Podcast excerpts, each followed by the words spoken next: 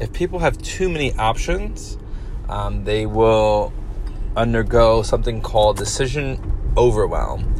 Um, basically, where because there are so many choices, they don't want to make the wrong choice. So, to protect themselves uh, subconsciously and maybe consciously, they will not make a decision. Welcome to the Designer on the Go, the podcast for home design professionals everywhere. Are you looking to take your home design business to the next level? Are you ready to learn the tricks of the trade of home design?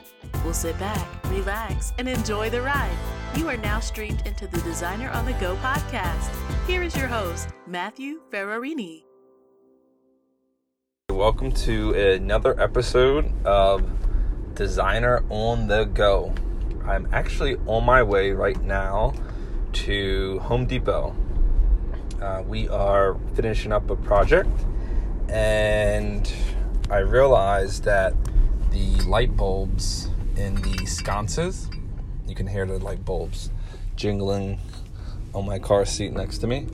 Um, but the light bulbs are have a yellowish tint to them and I needed to have more of a crispy white. So color rendering indexes and all of that fun stuff. But today's um, designer on the go is about we're going to talk about options and not giving your client too many options.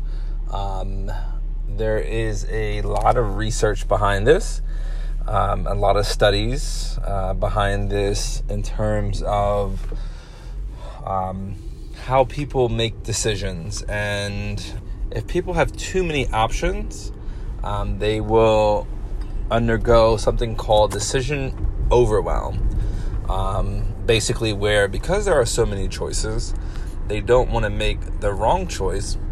So, to protect themselves uh, subconsciously and maybe consciously, they will not make a decision. Hey, well, uh, can I think about this? Or um, I'm going to ask my friend or whoever um, because they're not that confident. Um, because the more choices there are, the more likely they are to make a mistake.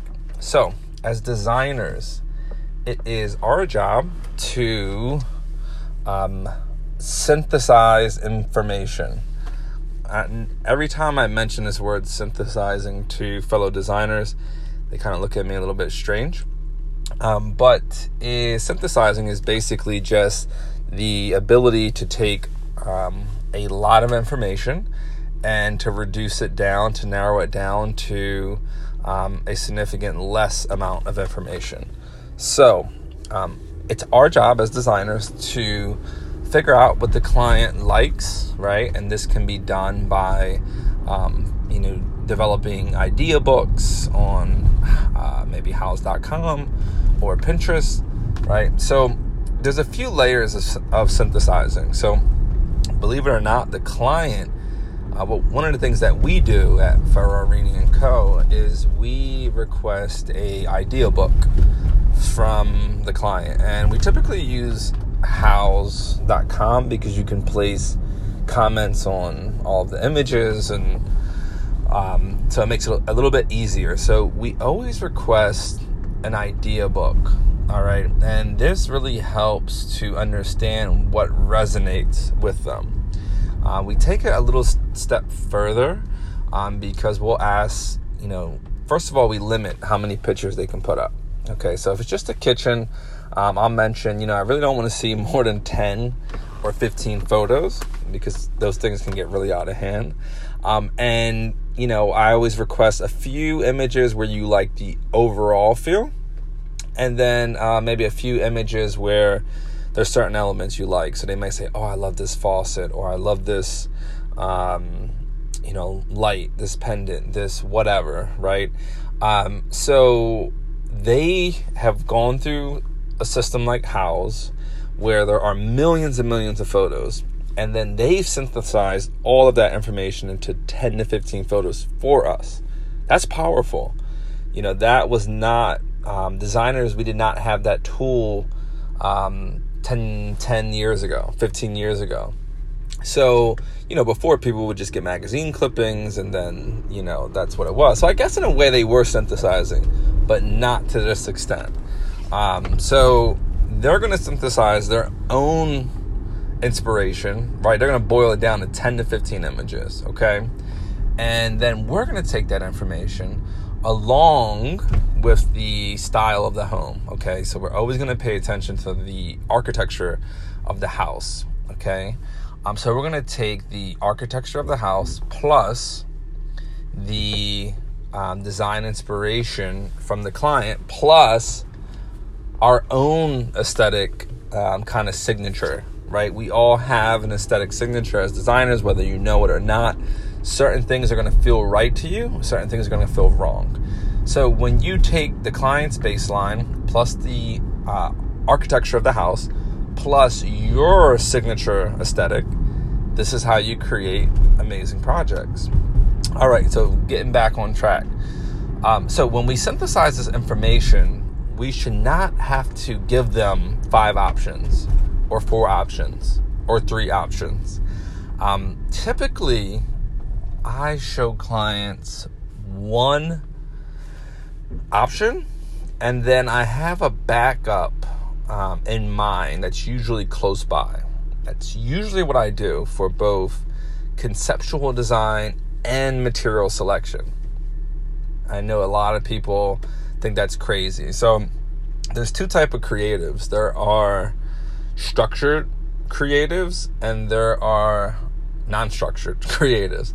Um, and both of them, in terms of their work, can be amazing, can be phenomenal, but how they get to that end result differs. You know, it's so my mother, for example, is an unstructured creative, and I am uh, more of a structured creative. So my mother will have 12 different samples, 12 different options, um, and just like, and it's just because in her mind, they are all good choices, and she wants to share this with the client. And, um, but it often leads to overwhelm. And at the end, the clients make the selections ultimately. You know, maybe it's not that meeting, maybe it's the next meeting, but, you know, now you're taking twice as long maybe to do it.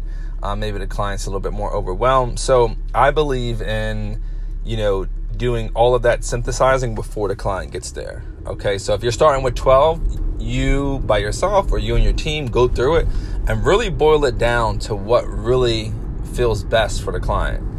Um, so when you do this, um, you are going to streamline your processes significantly.